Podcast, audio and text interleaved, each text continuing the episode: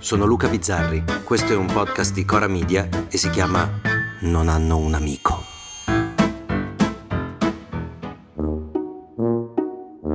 Io sono miope cioè sono anche miope, ma non miope così così, proprio non ci vedo una minchia.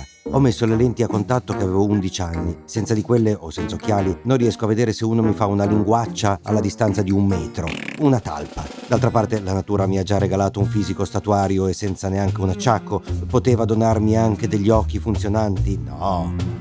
Per questo motivo, credo, io non ho fatto il militare. Dopo i tre giorni di visite mediche, quelle in cui tutti dicevano che nel test dovevi scrivere che ti piacevano i fiori, così ti riformavano in quota femminucce, e secondo voi io cosa ci ho scritto?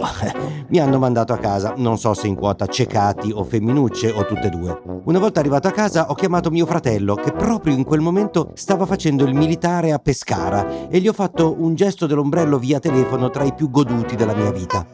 Intorno infatti ho amici che hanno fatto quasi tutti l'anno di leva e ne parlano in maggioranza come un anno formativo, interessante, per alcuni totalmente inutile, per altri pieno di ricordi e di conoscenze che poi sono diventate amicizie importanti.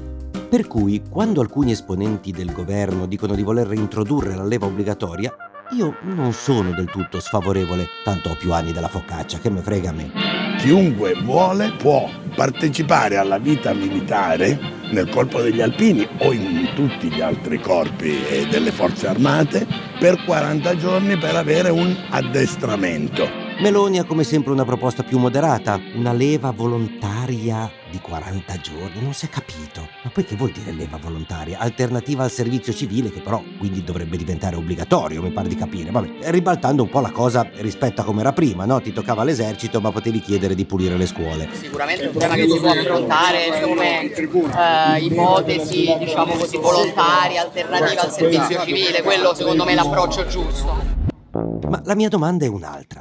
Questa proposta porta voti o ne fa perdere? Perché a vedere le mamme di cui leggiamo sui social credo ci sarebbe una rivoluzione. I loro pargoli non possono digerire un brutto voto, un professore esigente o un compagno maleducato, davvero li manderebbero un anno dentro una caserma a farsi il cubo tutte le mattine con le lenzuola e il materasso, a sentirsi sbraitare nelle orecchie, a fare le marce.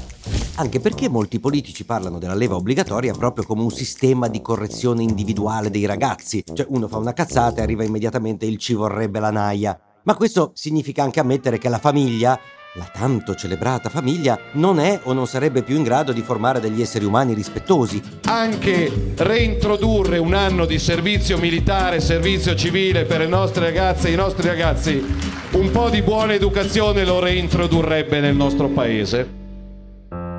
In secondo luogo, queste generazioni temprate dall'anno passato nelle caserme erano poi davvero migliori delle successive. Ne siamo certi.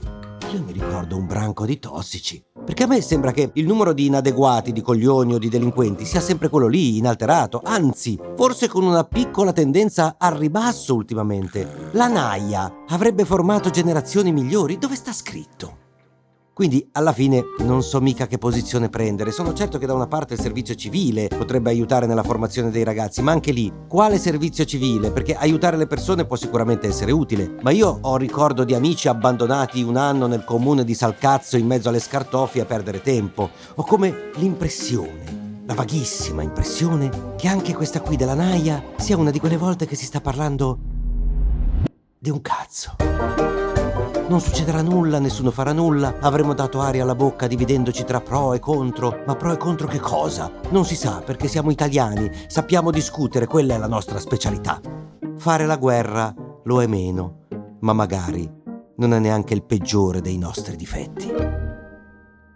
A domani! Se volete commentare, se avete idee o suggerimenti per nuove chat di WhatsApp o testimonianze di nuove chat di WhatsApp, potete scriverci a nonanunamico@gmail.com o nonanunamico@coramedia.com. Anche per gli insulti, prendiamo anche quelli. Non hanno un amico è un podcast di Cora News prodotto da Cora Media. È scritto da Luca Bizzarri con Ugo Ripamonti. La cura editoriale è di Francesca Milano. La supervisione del suono e della musica è di Luca Micheli. La post-produzione e il montaggio sono di Daniele Marinello. Il producer è Alex Peverengo. Le fonti dei contributi audio sono indicate nella sinossi.